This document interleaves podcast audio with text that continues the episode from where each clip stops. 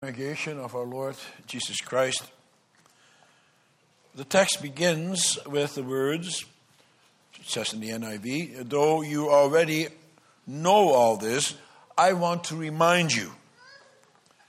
It's like a father or a mother talking to their son or daughter. I know I've told you this many times before, but I want you to remember. And then comes the instruction, the warning which is usually a reminder to keep away from some kind of harm. It's wonderful when parents do that, isn't it? Because they do it out of love. And they know that we need reminders.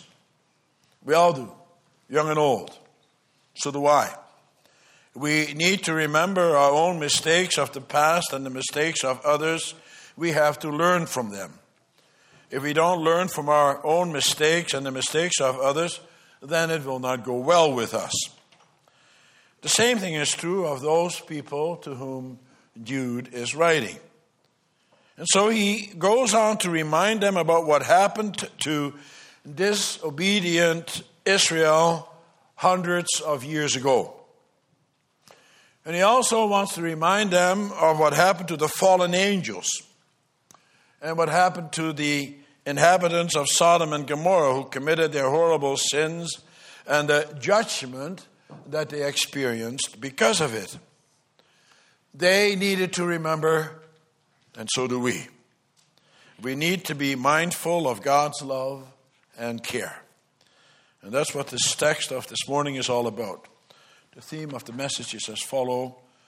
The Lord reminds us of his judgment in the past to prepare us for the final day of judgment.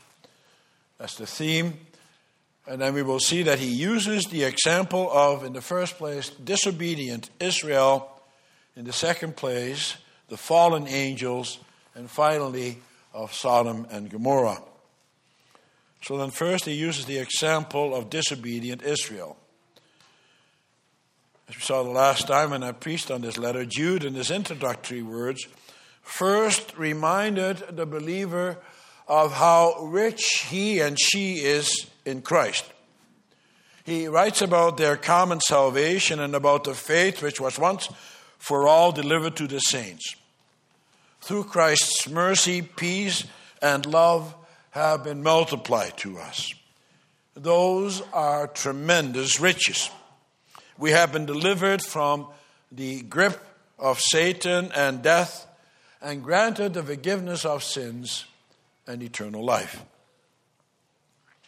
But already in those first verses of this letter, he warns the readers about the false teachers who slipped into their midst, about those men who want to rob them of their faith. In verse 16, he describes them later as grumblers, malcontents, following their sinful desires they're loudmouth boasters showing favoritism to gain advantage.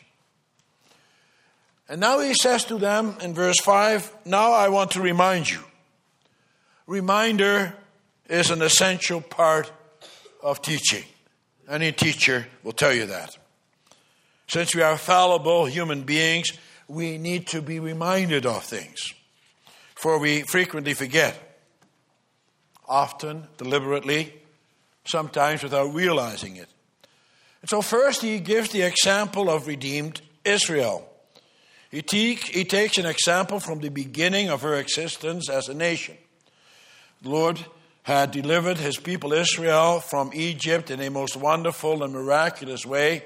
They were slaves in the land of Egypt where they were treated very harshly. But that wasn't the worst thing. They were in danger of taking over the idol worship of the Egyptians. They were at risk of becoming like the rest of the world and fall completely into the grip of Satan. And God did not want that. He loved his people too much. He wanted to preserve a people to serve him. And so, what did he do? He delivered them out of Egypt. He took them out of there. And he showed them how powerful he is. He sent the one plague after the other. It was miraculous. It was awesome to see him at work. And finally, the Egyptians had no choice but to let God's people go. For what did he do? The Lord God led them through the Red Sea. Another miracle, another display of his almighty power. He drowned Pharaoh and his whole army. What an almighty God! How deeply he cares for his covenant people. And that's not all. He continues to be with them in the desert. He goes ahead of them in a cloud. He leads the way. And he gives them good food to eat and refreshing water to drink. They lack nothing, even the sandals and their clothes do not wear out. That is how the Almighty Creator looked after His people. But then what happens? The Israelites complain and grumble, nevertheless. They are not satisfied with the food. They want more variety. It's not enough. They want to eat meat. Some of them even want to go back to Egypt, to that heathen country. And then God becomes angry. He smites his people with a very great plague. Yet, he continues to provide for the rest and to protect them and to plan a wonderful future for them.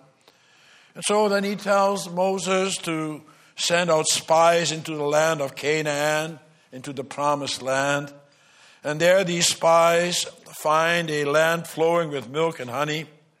In other words, a very prosperous country. A great variety of foods are grown there. And God promises to give that land to them and to defeat the enemies that live there.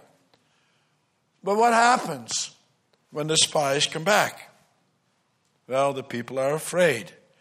They heard about the strong fortifications. They heard that the walls of some of the cities were, in some places, 15 feet thick and 50 feet high. They were scared. Again, they complained that they wanted to go back to Egypt. At least there they knew what they were at. They forgot about all the miracles that God had only recently performed, and now they doubted that He could do it again. They listened to the ten spies who saw nothing but difficulties ahead. But they did not listen to the other two spies, to Joshua and Caleb, who reminded them of God's faithfulness and His promise to grant them all that they would need for their well being, and that He would defeat their enemies as He did in the past. Instead of believing them, they were about to stone them. And they would have done so if God had not directly intervened. And at that point, the glory of the Lord appears at the tent of meeting to all the people of Israel and he says to Moses, as we know from Romans 14, verse 11 and 12, How long will this people despise me? And how long will they not believe in me in spite of all the signs that I have done among them? I will strike them with the pestilence and disinherit them, and I will make of you a greater nation, a greater nation, and mightier than they. And then Moses pleads with God. And the Lord relents and decrees that only those who are over the age of 20 would be spared. The rest of them would die in the wilderness. In our text, it says that Jesus delivered them out of Egypt and that He is the one who destroyed them. Other translations say that it is the Lord who delivered them and destroyed the unbelievers. But as is clear from the old manuscript, the Lord Jesus is mentioned here himself. In the final analysis, he is the one who delivered them out of the hands of their enemies. And he is the one who executed his judgment upon them. And Paul says the same thing in 1 Corinthians 10, verse 4, where he writes, as we just read together, that all drank the same spiritual drink, for they drank from the spiritual rock that followed them, and the rock was Christ. And in verse 9 it says that they should not test the Lord as some of them did. Although at that time the Lord Jesus was still a long time coming, when it comes right down to it, it is actually the Lord Jesus Christ whom they tested and whom they rejected. They wanted to do, they wanted nothing to have to do with their Savior except on their own terms. Throughout the remainder of their years in the wilderness, for 38 years, Israel had a constant reminder of God's judgment against unbelief. For as I said, only those who were over the age of 20 would enter the land of Canaan. That amounts to a lot of people dying. Did you ever think about that? According to Numbers 1, verse 45 and 46, all the men who were 20 years old or more numbered 603,550. One commentator did some figuring and came up with some amazing figures. He points out that if we add an equal number of women, then those who died on the way to Canaan numbered more than 1.2 million people. And if we divide that total by the number of the number of days of the 30 year journey to Canaan, after God pronounced the death penalty on these people, And then we arrive at a staggering total of nearly 90 deaths per day. What a stern warning not to think lightly of God's judgment. The young people were constantly reminded of what happens when they do not believe the promises of the Lord and when they do not put their trust in Him. It's also noteworthy that that younger generation took this to heart. We can read about that in the second chapter of the book of Judges, where it says in chapter 2, verse 7 And the people served the Lord all the days of Joshua and all the days of the elders who outlived Joshua, who had seen all the great work that the Lord had done for Israel. But then in verse 10, we read what happens to the next generation. It says, And there arose another generation after them who did not know the Lord or the work that he had done for Israel. Judges 2, verse 10. And we know what happened to that generation, don't we? We see what happens during the time of Judges.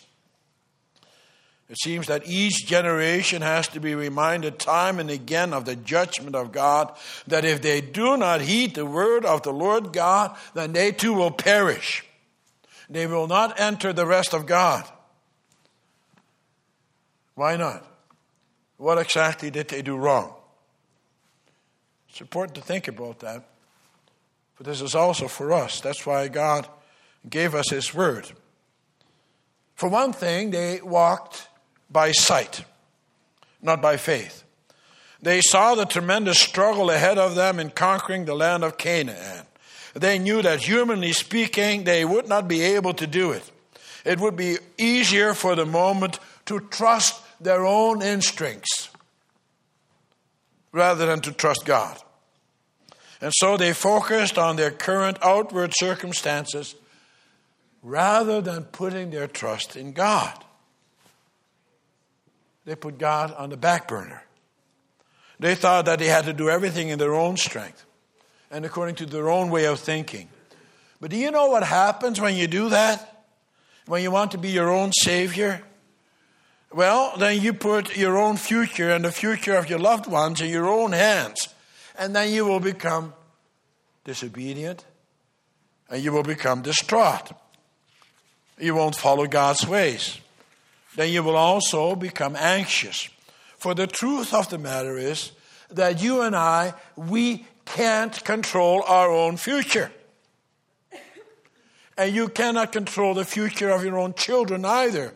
We cannot control our own circumstances. Everything is in God's powerful and loving hands.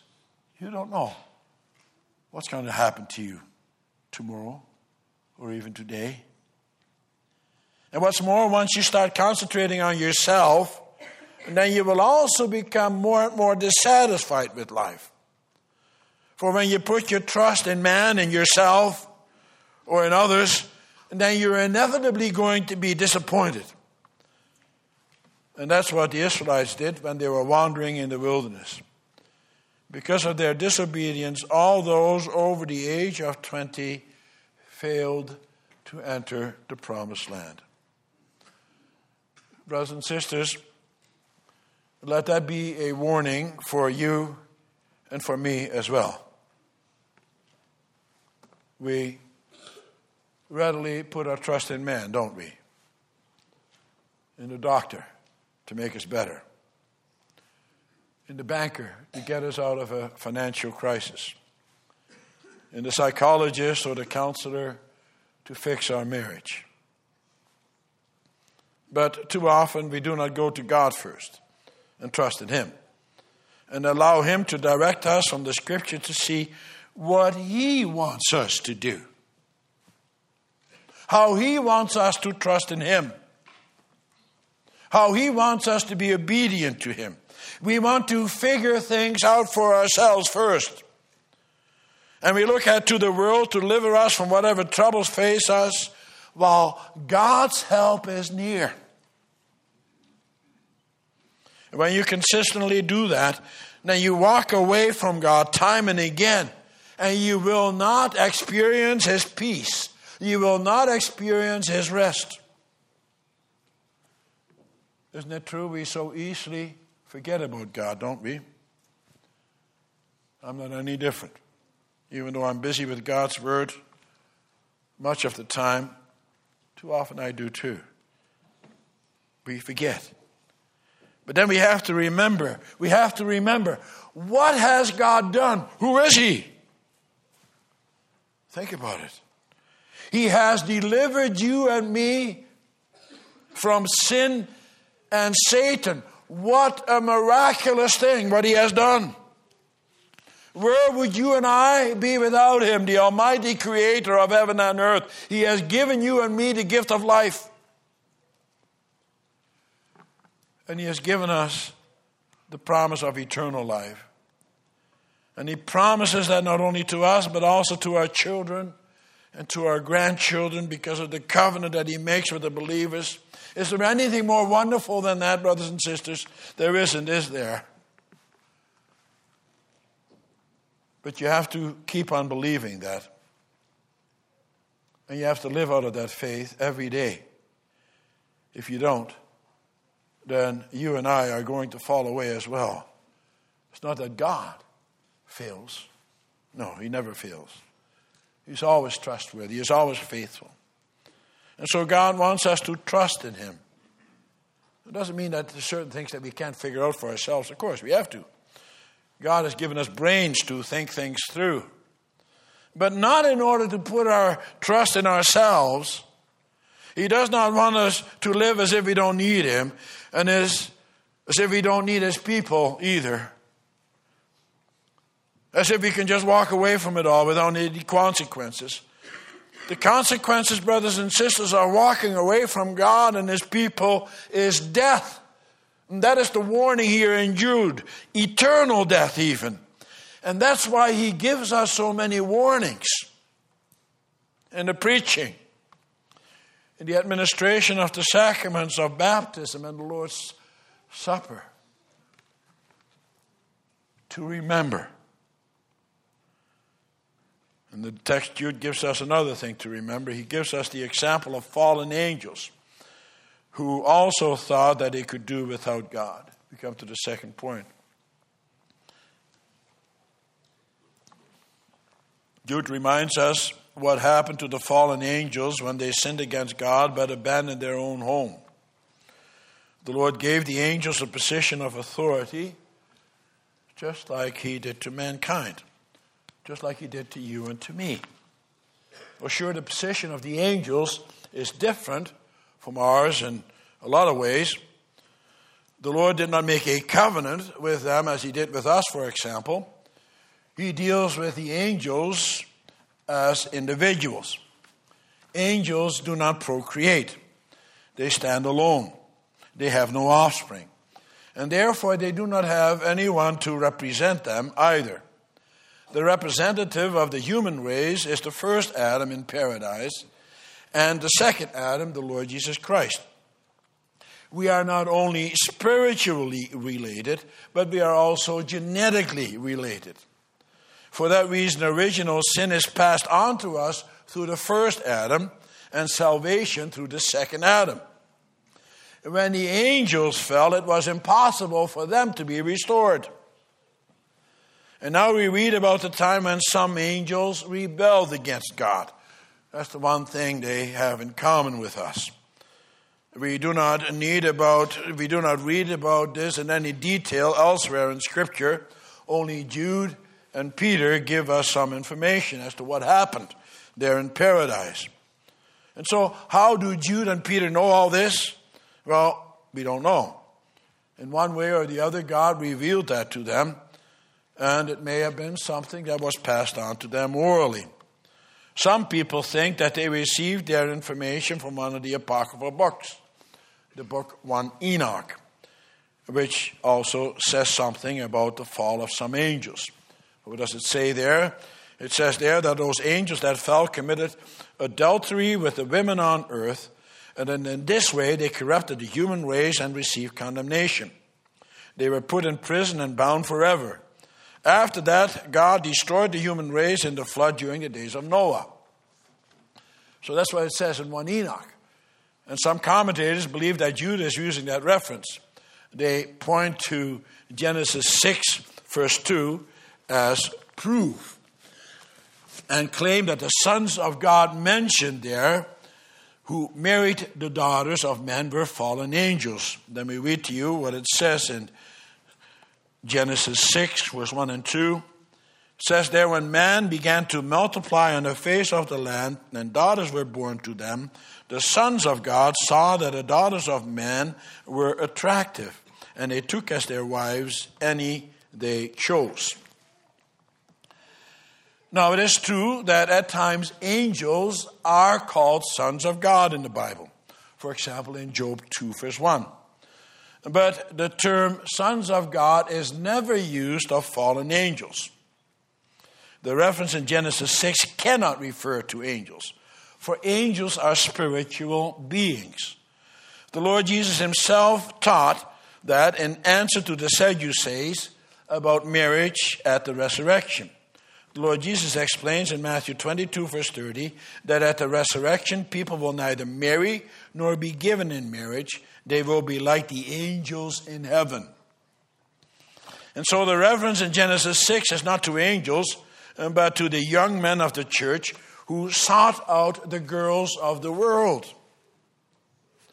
That was one of the sins of the people of the church, which caused the judgment of God through the flood as soon as the boundaries between the world, the seed of the serpent, and the church, the seed of the woman, are not properly kept, then God's people can expect to experience the wrath of God. And Jude gives us his own inspired account and reminds us that after creation, some angels became haughty and arrogant. They were not satisfied to be servants of God and of men. They left a high position of authority, it says. They wanted more than they already had, in other words. And so the result was that instead they completely lost all the riches that he had in heaven. Because of their rebellion, they squandered everything they had and subsequently were assigned to hell. Jude reminds us of what happened to the angels because man is in a similar situation. For you and I have also been given a high position. Think of Psalm 8.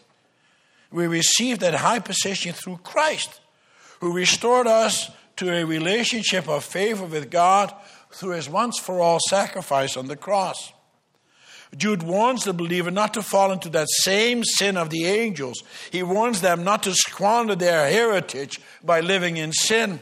He warns them not to deny their faith and to live like unbelievers as the false teachers in their midst urge them to do. And that warning, brothers and sisters, goes out to us this morning as well. Me too. If we are not satisfied with what God has given us, then we too will be punished. just like the angels were. Let me ask you are you satisfied? Are you content with what God has given you? Or do you want more? Do you want something that you may not have?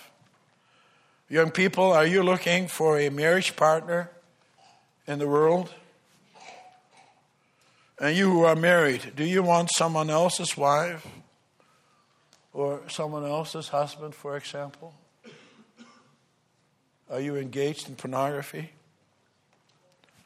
Do you desire someone else's business or job or house? Are you a grumbler or a complainer? If we were to ask your wife or your, or your husband or your children, what would they say about you? That you're a happy person? Or that you're a grumbler, a complainer? Well, be warned. The same thing happened to the disobedient Israel and the disobedient angels. What happened to them can happen to us as well. He wants you and me to be satisfied. God wants you and me to be satisfied with what He has given us, not to reach for the forbidden fruit. Else we end up in the camp of the devil and his fallen angels. Jude says that the Lord God has kept them in eternal chains under gloomy darkness until the judgment of the great day.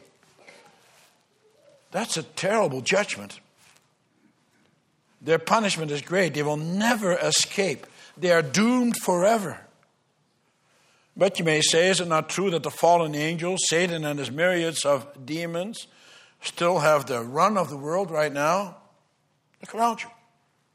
And do the scriptures not even call Satan the prince of the world? How can you say that they're being kept by God in darkness with everlasting chains? Well, the darkness that Jude refers to here is hell. But Jude is speaking here about the final destination of Satan and the rest of the fallen angels and all those who belong to them. Even though currently the devil may be out of his cage for a little while, he has nevertheless been defeated. And now he is severely restricted in what he can do. The chains that hold him restrict his reach. He is now like a vicious dog on a chain. Such a dog cannot harm you if you stay out of his way, for God holds him back. He is the one who holds the chain. But in the end, Satan will be thrown into the pit forever and ever, never to be able to escape. He will be in eternal darkness for eternity. And not only him, but also all those who belong to him. And that includes all those people who persist in not believing God's promises, who live as if God does not exist. That's the warning Jude gives to his readers and to you and to me. And then Jude gives one more example. He comes with the old story about Sodom and Gomorrah. We come to the last point. It appears that the false teachers in their midst had no difficulty with sexual immorality and some people were taken in by the argument that what you do with the body does not matter. As long as you take care of your soul, all will be well. And God is also a God of forgiveness, isn't He? So why worry? Live life to the fullest. And for that reason, Jude adds the third warning. For he knows that the Lord is very angry with such when such immorality is tolerated and that He will remove His Holy Spirit. The Holy Spirit is to dwell in the church of God. And the bodies of the believers are temples of the Holy Spirit as well, for they are the church. In Sodom and Gomorrah, the Holy Spirit had all been but banished because of the immoral lifestyles of the people.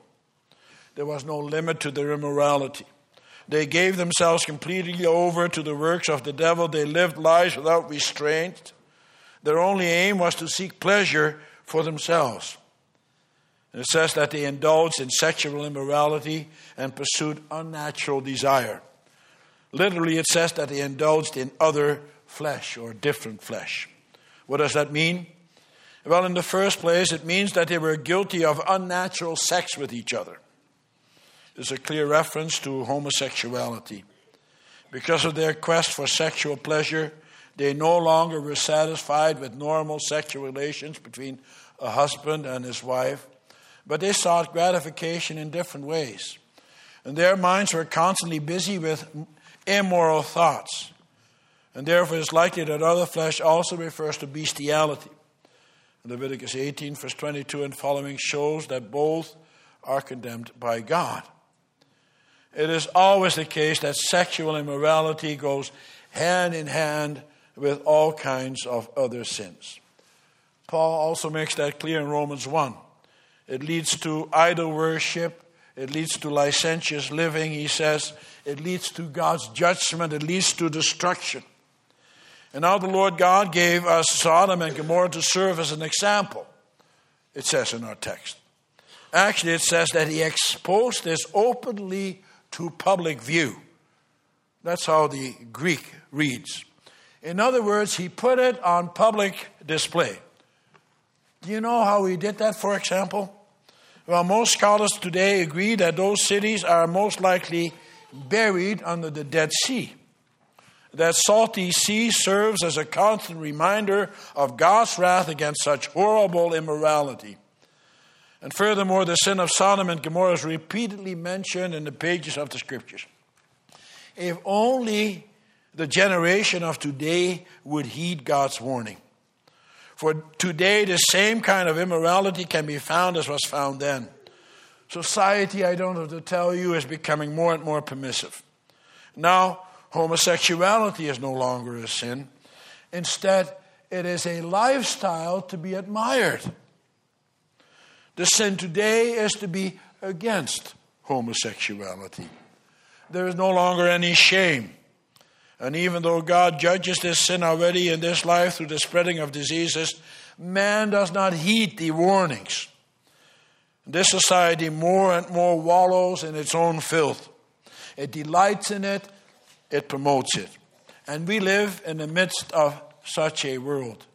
We live in it just like Lot did. In 2 Peter 2 for 7, Lot is called the righteous man, yet in spite of his righteousness, Lot barely escaped. According to Genesis 19 for 16, Lot and his wife and children had to be seized by the hand. Lot had a hard time leaving all his possessions behind. His materialism almost cost him his salvation. Lot's wife even had greater difficulty. She looked back and she was turned into a pillar of salt.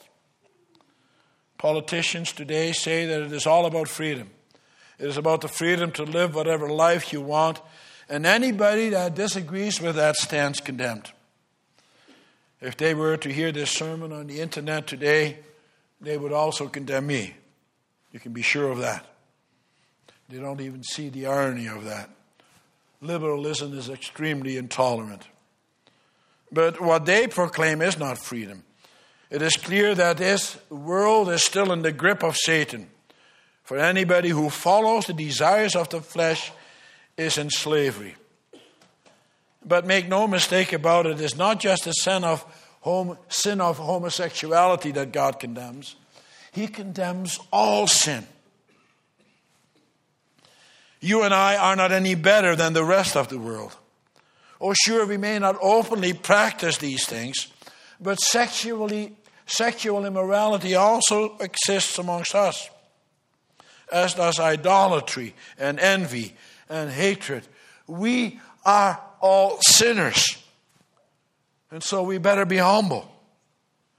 But, brothers and sisters, the wonderful gospel we may hear this morning that you and I, we have been liberated.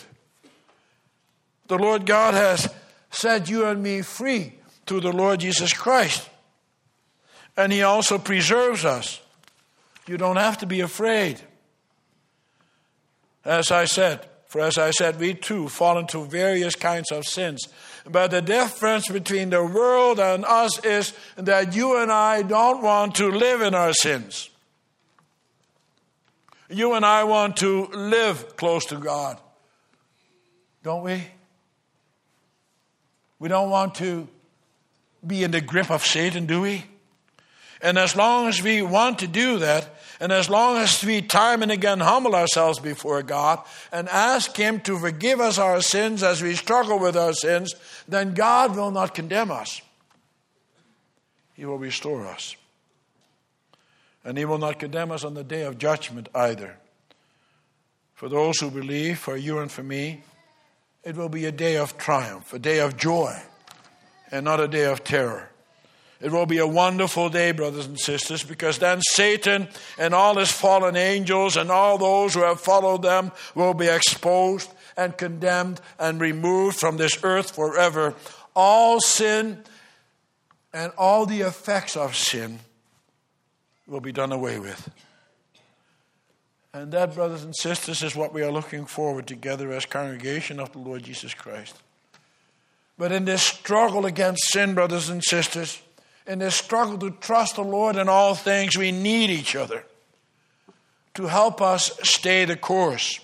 And so be thankful for your leaders, for your office bearers, and for the ministers who warn you, who come to you in love. Be thankful for your brothers and sisters in the Lord. And that is why it is so wonderful that we may belong to the church of the Lord Jesus Christ, all expecting our salvation through Him alone. God's reminders are given to you and to me as warnings. Why? Because He loves us. That's why He sent His Son, because He hates sin.